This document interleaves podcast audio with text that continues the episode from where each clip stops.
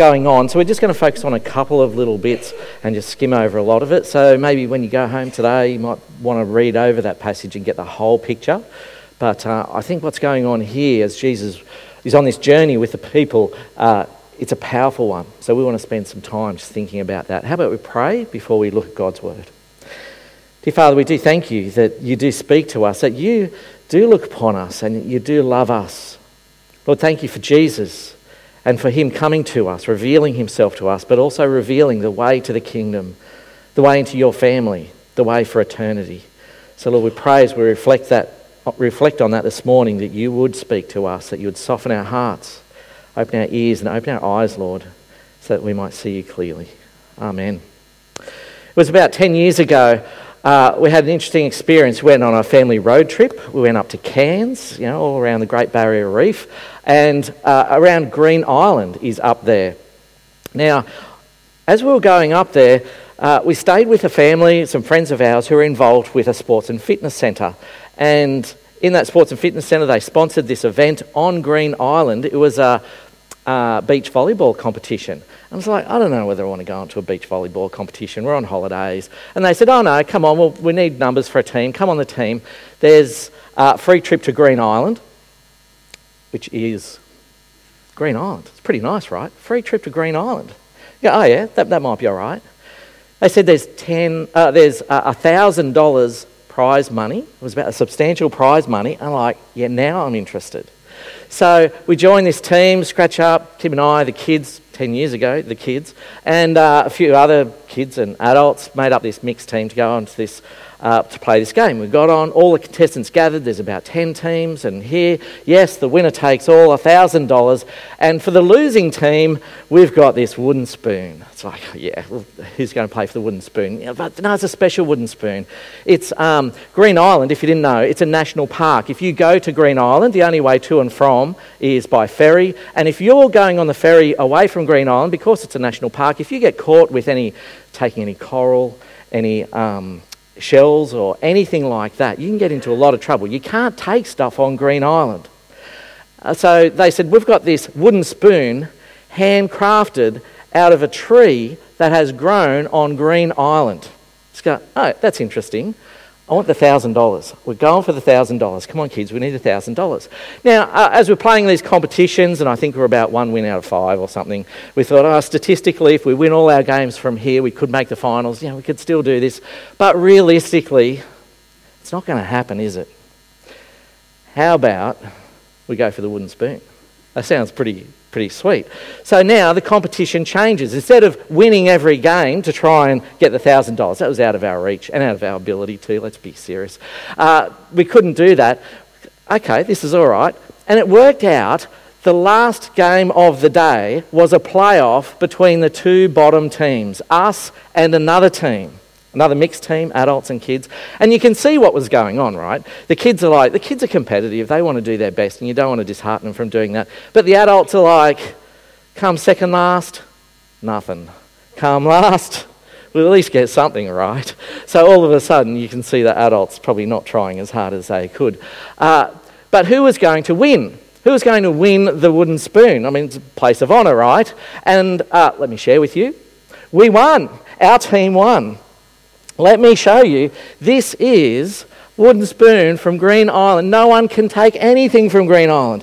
But yet, here before your very eyes, a wooden spoon, a timber from Green Island that I got legally uh, because we won, as far as I was concerned. We had to lose to win. Actually, it says on here volleyball team 2008, wooden spoon, losers. But we had to lose a lot to win the prize, right? To win, we had to we had to be good losers to do that.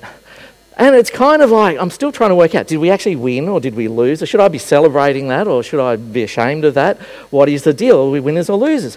But it's kind of like, the more I think about that, and it does sit on my trophy shelf at home that, you know, I am proud of, but it's kind of like when I get into Mark and you see the different stories going on. Are people winning or losing? Because we want to be good, we want to, we want to have success, we want to you know, have the top spot, but when we see what's going on, Jesus is like turning everything upside down.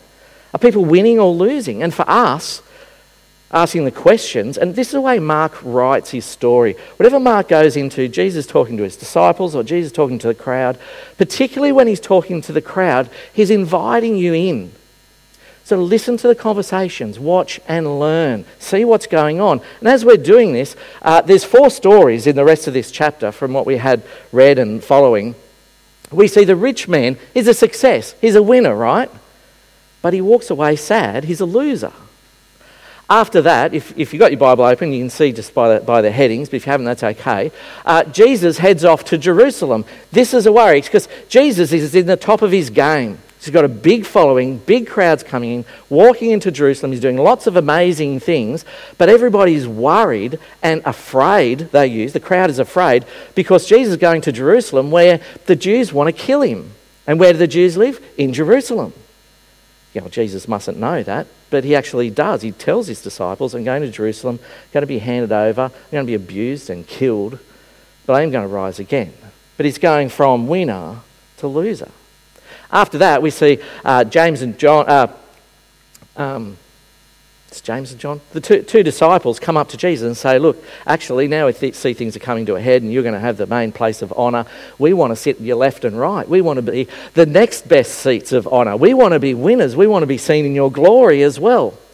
And what does Jesus reply? It's a long reply, but basically says, If you want the glory, if you want to be uh, in the top position, if you want success, You've got to become servants of all. He even says you've got to be slaves of all. The first will be last and the last will be first. Looks like they want to be winners, but to do that, you've got to be losers. Don't get it, it's confusing.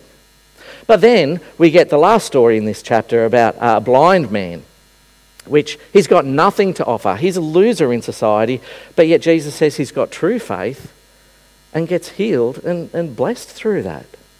So he's a loser, but he comes out a winner. There's a whole lot of things that don't make sense in this passage until we really pull it apart and go, Jesus has got this upside down view of the world, or maybe he's uh, got a right way of view of seeing the world because he's got a good view of the kingdom of God, but he's helping us see. Maybe our view is upside down.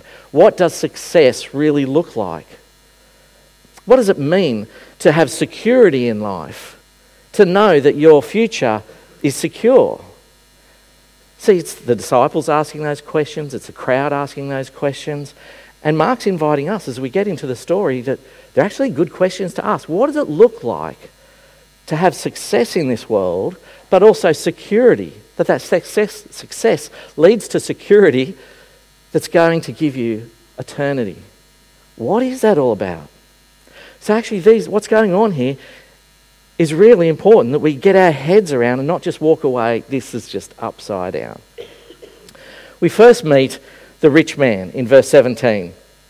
We had it read for us earlier, where he runs to Jesus and he falls at Jesus' feet. You know, the crowd's all around, the disciples all around, everybody's watching, and this man runs. You don't hear that very often of somebody running, but this man, a rich man, running to Jesus. There's a sense of urgency, there's a burning question he's got to ask Jesus. He falls at Jesus' feet on his knees out of matter of respect. He's not just going to get in Jesus' face, but he's respectfully, I've got something to ask you, Jesus. There's a matter of urgency, a burning question, an important question on his mind. And what is that big question? It goes into verse 18. Uh, when, when he calls Jesus the, the good teacher, and uh, Jesus says, Oh, sorry, first of all, he says, A good teacher, what do, you do, what do I have to do to inherit the kingdom of God?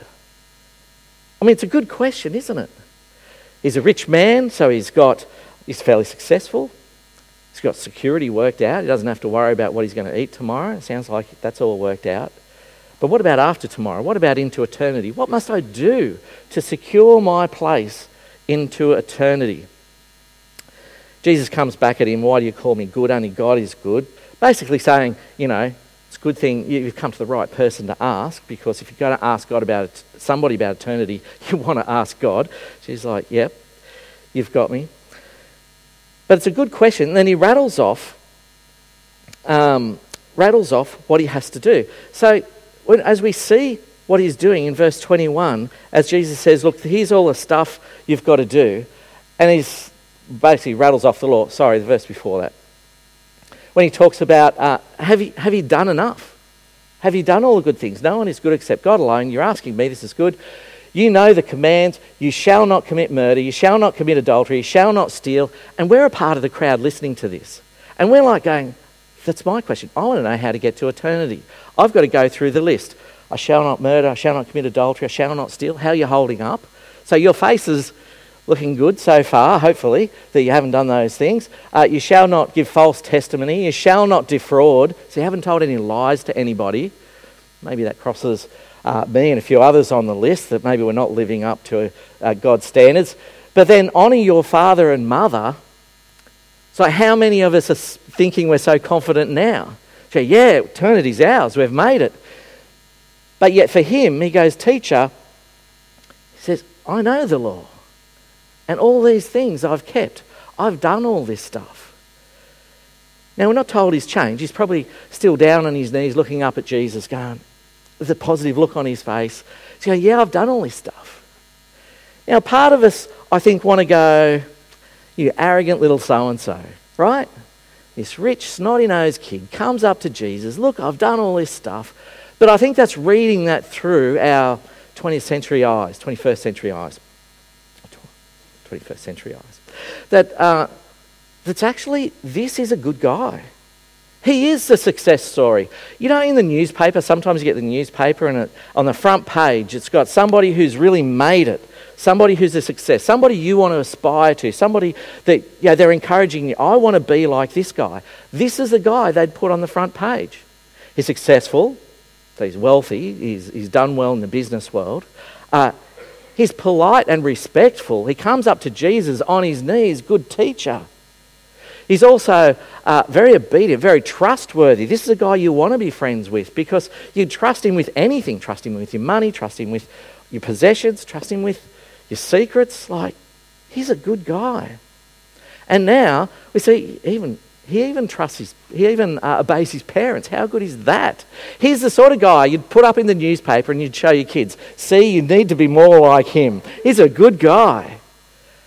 But now we see Jesus' response. Everybody's uh, going, This is a good guy. He's got his act together. If he's talking about getting into eternal life, surely he's got a good chance, right? Many of us might be ruled out. He's got a good chance. But on the other hand, other people have come up to Jesus in confidence. Many of the Pharisees were very confident in their questions of Jesus. And what did Jesus do to them? He rips them apart. He tears, he gets in their face and he argues with them, he teaches them about the law. We saw it last week talking about marriage and divorce. He's really showing the Pharisees a lesson. So part of us are thinking, yeah, these tall poppies, they come in, Jesus is going to take him down. Let's see what Jesus is going to do. Could go either way. But what are we told Jesus does in verse 21? And this is this little bit, probably one of the most powerful verses, at least in this chapter, if not uh, the whole of Mark. We're expecting Jesus to either take him on or do something else. He does the, uh, the something else. Jesus looks at him. So you get this picture of the man. He's on his knees in front of Jesus. The crowd is around him. They're all watching and listening, and what's Jesus going to say to him? He's going to rip into him. What's he going to do? But when it says Jesus looks at him, sort of means, of course, he can see him, but he comes down to him. Jesus comes down and looks at him in the face, looks at him eye to eye. And you know when that sort of there's something about talking to somebody face to face, looking eye to eye, that sense of intimacy, that sense of they're hearing my story, they're understanding me, they know what's on my heart. I mean, we see it all the time when we sit down with a coffee with somebody. Yes, there is that level of intimacy. And we're even told that Jesus looked at him and loved him. See, this is significant. Did you know in the whole Gospel of Mark, he doesn't throw that word around? In fact, this is the only time Mark says that Jesus loved somebody specifically. He uses the word love. Uh, God the Father says, This is my Son whom I love, talking about, the, uh, talking about Jesus. Uh, there's lots of talking about the law, the, you must love your neighbour as yourself. Lots of use of love that way. But even last week, when Jesus had the little children come to him, it never said Jesus loved the children. It wasn't that explicit. We're never told that Jesus loves his disciples. Mark doesn't use those sort of words lightly. But yet, here, Jesus comes down to him, looks him in the face, and loved him. See, I think we need to take a fresh look at this story. If you've always had this story and go, yeah, the rich young punk being told off and told to go away. No, this is the guy we actually want to be. Rich, successful. He's got security. He doesn't have to worry about tomorrow. He's got no worries in the world. He's not rejected by Jesus. He's loved by Jesus. How good is that? Wish I was this guy at this point in time. I wish I was him. But in that sense of intimacy, when this man's down on his knees asking Jesus, What must I do to inherit eternal life? Jesus comes down to his level. And you can imagine if he put his arm around him, it wouldn't be out of place. But he looks him in the eye and says, You know, there's one thing you must do. Like, you, you're almost there, but there's just one more. Sell everything you own, give it away, give it away to the poor then you'll have real treasures in heaven, real success, real security. Give all your stuff away and then come and follow me. Trust in me, not your stuff. And in that moment of intimacy, when they're all they're on their knees, face to face, Jesus loves the guy. He's not saying it in a judgmental way. He loves the guy. The crowd all watching what's going on. What does the guy do at this point? He drops his face His face, he can't even look at Jesus in the face anymore. He drops his face and then goes away sad. Walks away sad. He's grieved. You think that if you've worked hard all your life, you've built up stuff, you're a good businessman, you're successful, you've got security, you don't have to worry about tomorrow. Give it up. Sell it. Give it away. So you've got nothing. And when you've got nothing, then you'll know how to follow me and to trust in me. That's a big call. It's a very big call that Jesus is saying to him. And we need to feel the weight of that. We could say, well, you know, he's a rich guy, he must love his money. He should give it up. He should give it up. You know, he's just a typical rich, greedy man. He can't, he wants to hang on to it. But it's much deeper than that. See, money is a sign of success. You know, he's worked hard, he's done good deals. You know, good on him. It is a sign of success, but it's much more than that. His wealth is a sign of security. What is it going to happen tomorrow? Well, that's all right. I know where my food's coming from. I know my housing is secured. I know I'll be okay. He knows what's going to happen tomorrow. And we're the same. We want to be in his position, right? This is why we all you know, go to school, get a good education, we might get, get, degrees, we want to get a better job so we can get a better income because we want not only success, look at what I've done or look at what I've got, but we want the security that it leads from. It, it's like we want to put ourselves in the best position so we've got no worries in the world.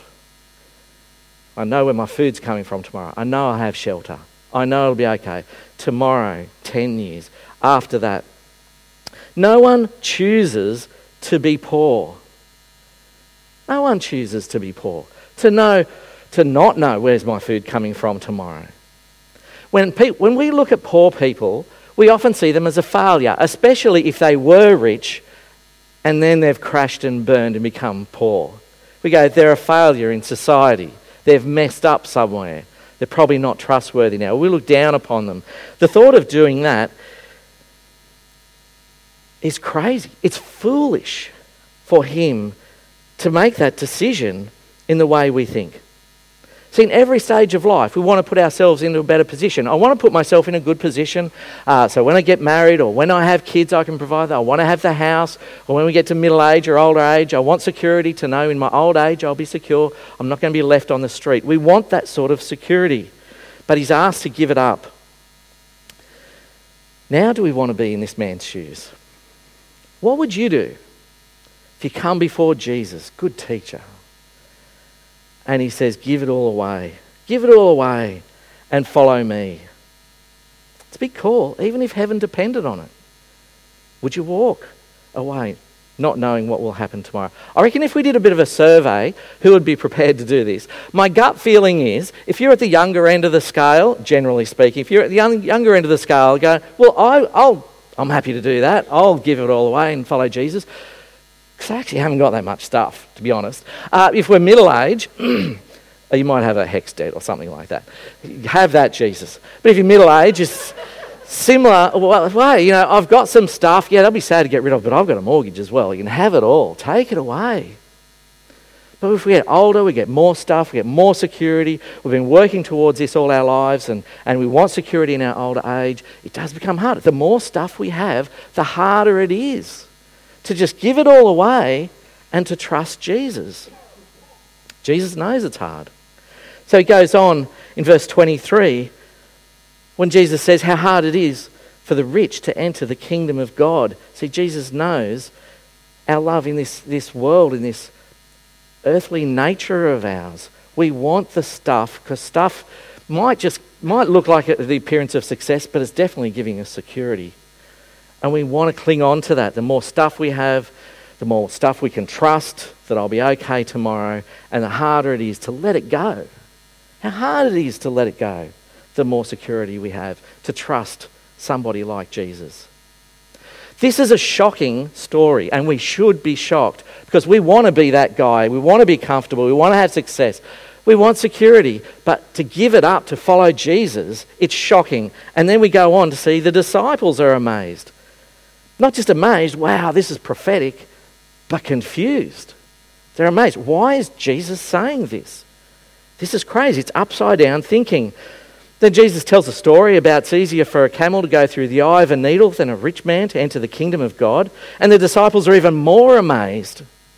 Well, who can enter the kingdom of God? If this guy can't do it.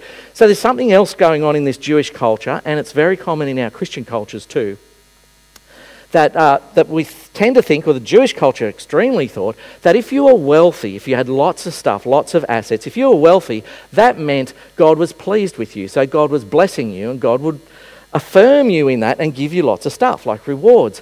But if you were poor, you were cursed by God. God was not pleased with you, so He's holding His blessings back. He's not giving you that. Now, for this man who's wealthy, obviously smart, comfortable, successful. But everybody would look at him and go, God must be pleased with him. But Jesus say, no, actually, I'm going to flip that on its head and go, no, your wealth is a curse. Not your wealth is a blessing, your wealth is a curse to you. And it's going to be harder for you to enter the kingdom of God. No wonder the disciples are amazed. Who can enter the kingdom of God? Who can do that? If this, is, if this guy can't do it, he's so successful. Who can be saved? Jesus replies, What is impossible for man is po- what is impossible for man is possible for God. It's like, well, if anybody can get through the eye of the needle, God can. God can make it happen. God's in control. Peter then looks on the bright side. Pete's a bit of an op- optimistic. Peter, the disciple, basically says, Well, we've given everything up to follow you. You know, it's easy for us to follow you because we're poor fishermen and we just left that behind anyway. So we've given it all up to follow you. Look at us. we we must be all right. And Jesus goes on to explain, Yeah, you are right. And for that, uh, he starts talking about the new kingdom, how you will receive a hundred times more than what you've given up. And he lists things like, yeah, it might be houses and property that you might be giving up, but also might be family members that might turn away from you and give up. You'll receive a hundred times more in the new kingdom. He goes on to say, he's redefining this success. Success is what we have now, but he's saying, no, success is what is in the unseen, in the new kingdom. You can't see it yet, but it's there, and you will be blessed through that. And that's really hard to see, isn't it? A hundred times more than what we're prepared to give up now. See, we look at the losing side of things now. Look at all the things I've given up. I've given up this job because it didn't suit me on Sundays. I've given up these working hours. I've given up uh, my free time to serve. I've given up my money and my giving for generosity. I've given up so much and I'm missing out and it hurts. But Jesus is saying, yes, give it up because there's rewards in heaven. Your treasures will be in heaven. A hundred times more, he says, but we can't see it. It's hard, isn't it? Give up what we see to find security, to find success in what we can't see. Would you give it up if you were there with Jesus? If you were that man, would you walk away, sell everything, follow Jesus down the road like a nomad with nothing? What would it look like to give it all away and follow Jesus? We actually meet another, another man. He's a blind beggar, Bartimaeus. Uh, it's down in verse 46.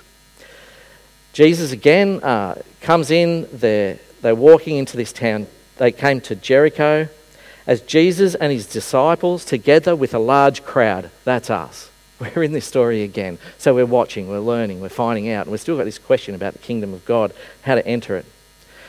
While they were leaving the city, a blind man, Bartimaeus, which means son of Timaeus, was sitting by the roadside begging. Now, we've just met a rich man who was running to Jesus with his urgent question, bowing before him. Now we see a blind man who's got nothing. In fact, he's not running to Jesus, he's just sitting on the side of the road. If the rich man's up here, sitting on the side of the road, he's down here. He's got nothing. He's begging for other people to help him because he's got nothing. When he heard that it was Jesus of Nazareth, he began to shout. Jesus, son of David, have mercy on me. He knows something. He knows something. The rich man might come up to Jesus and say, Good teacher. He knows there's something about Jesus. Is he God or at least sent from God? This guy knows something that nobody else knows. It seems to. He's shouting, he wants attention. It was Jesus of Nazareth. There's something special about him. Son of David, I know the Old Testament prophecy that the Messiah is going to come from the line of David. Son of David, have mercy on me. How did people take that? Did they listen to him? What? This is Son of David? This is the new Messiah? We're going to fight. You know, what is this? No, they hushed him up. They rebuked him and told him to be quiet. But he shouted all the more, Son of David, have mercy on me. This is my hope. This is my security. This is the one I'm going to put my trust in. We're told Jesus stopped and said, Call him. There's an invitation. There's an invitation, come over. So they called the blind man. He's sitting so far away, he didn't even hear Jesus' words, Jesus' invitation to come on over. Other people had to tell him, Cheer up, on your feet. He's calling you. So he gets to come over, get closer to Jesus because of the crowd. This is again another significant verse, verse 50. Throwing his cloak aside, he jumped to his feet and came to Jesus. Why is that significant? We'll come back to a minute. But what does Jesus do? Verse 51 What do you want me to do for you? Jesus asked him. The blind man said, Rabbi, which just means teacher, I want to see. Go, Jesus said, Your faith has healed you. Immediately he received his sight and followed Jesus along the road. Couple of questions here. How come this guy is credited having real faith and the rich guy didn't? Yeah, Jesus said, yeah, sell your stuff, go and do this and follow me. Where, where this guy, Jesus says, now you've got faith. What was so special about his faith? What was this big thing that we can learn, particularly in contrast to the rich man? Now, if we go back to 50, how he throws his cloak aside and he jumps to his feet and runs to Jesus. Now, if you're a beggar, how are you going to beg for money? And if you've been in the city, sometimes you see this where, where guys and girls will um, get their coat because that's all their possessions most of the time is their coat keeps them warm at night. They'll lay it on the ground and they would sit on their coat, but also have it laid out in front of them because their coat was a way of begging and people would drop their money. You drop your money into the coat so they can collect them. That's his that's his security, that's his source of income. How's he going to eat tomorrow? From the generosity of others, while I'm begging, whatever gets thrown into my coat, I know I can eat tomorrow. So, whether it's or not his only possession, the fact that he throws it aside is saying something. He doesn't just, oh, he, he forgot his coat and went to Jesus, or he left his coat and followed. He throws his coat Jesus. This is the means. This is his security. This is a way he's going to eat tomorrow for his coat. Maybe even the way he's going to sleep tonight in warmth because of his coat. But why is he throwing his coat away? I don't need that anymore. I've got Jesus. I'm running to Jesus, son of David.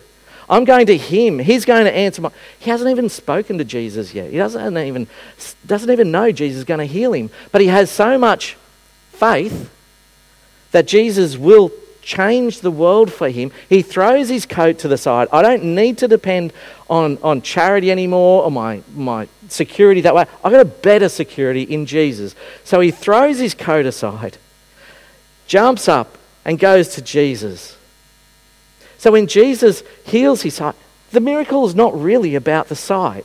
Well, that's a great miracle. But it's a great act of faith. I'm going to let go of everything that I had. Might let go of my success. How successful was he? Well, he didn't have that much success. He's a beggar.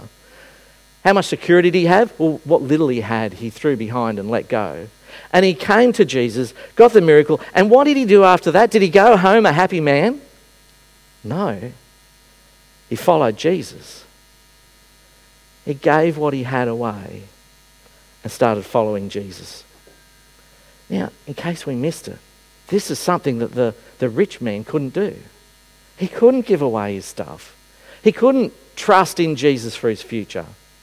Now, for the blind man to do that, that's faith. To say, I'm willing to give my security, my success, everything I have away, and to follow you is life changing. It's credited to him as real faith to do that. Now, if you're like me, you're kind of thinking, that's not real fair, is it? It's not fair. The rich guy, the successful guy, the guy that's worked hard in this world has to give away so much stuff. He's been asked by Jesus to do so much more than a poor beggar. The poor beggar's got it easy, really. Leaves his coat behind and says, I'm going to trust in you, Jesus. And, and he's got genuine faith. He's so much easier. And you're right. You're right. This is why Jesus says that it's hard. It's impossible. It's easier for a camel to go through the eye of a needle than a rich man to enter the kingdom of God because they can't let it go. They can't fully trust in Jesus. It is harder. The more stuff you have, the more security you got, the more precious you are, it's harder to let go and trust in Him. Now, at this point, we should realize is he just talking about money? No. You can't just easily say it's, it's rich and poor, but it's anything you look to for security, for identity, for success, for security, and often we do that in a whole bunch of different ways. For the rich man, it was his wealth was, was his security. But Jesus goes on to say, you know, you're going to lose your house, your property, but you're also going to lose family members before you're rewarded in the kingdom of God. There's other things. So we can't just say rich aren't going to enter the kingdom of God because we know there are wealthy people who aren't clinging to, to their possessions, but they're clinging to Jesus. We know that to be a fact. But we also know for a fact they're poor people who cling to their coats, cling to whatever. Don't you touch that because that's my tomorrow, and not trust Jesus as well. So it's not really about your bank balance. But Jesus actually pushes the button because for most of it, it is about our bank balance. We're very precious about that. But the invitation still stands. The invitation to the rich man was look, you're this close. There's just one more thing. I'm not saying the eternal life's out of question, but sell your stuff. Let go of that stuff and follow me. Trust me. There's an invitation for him, an invitation that was he just couldn't accept. He couldn't take up. The invitation for the for the uh, beggar to come and come, listen to me, let me heal you, and the trust and the faith that was involved in that. But when Jesus invites us to trust in Him, trust me, let go of the stuff of this world. I know you can see it, and I know it looks precious, and I, say, I know it looks inviting to have that security in that, but I'm inviting you to a new kingdom that's not only going to have you treasures in heaven, it's going to reward you a hundred times over, but that's the better idea of success. That's the better idea of security. And I know we can't see it, it's an upside down way of thinking, but Jesus says this is what the kingdom is like. It's a matter of Jesus saying, Trust me in this new kingdom. Trust is faith. Have faith in me that He's going to do that. And that's the big challenge for us to faith. We're going to be celebrating Lord's Supper in a moment. And this is where I want you to think about what does it mean to let go of our old self and cling to the cross? Cling to what Jesus did on the cross. Because it's through the cross is what Jesus does to get that camel through the eye of the needle.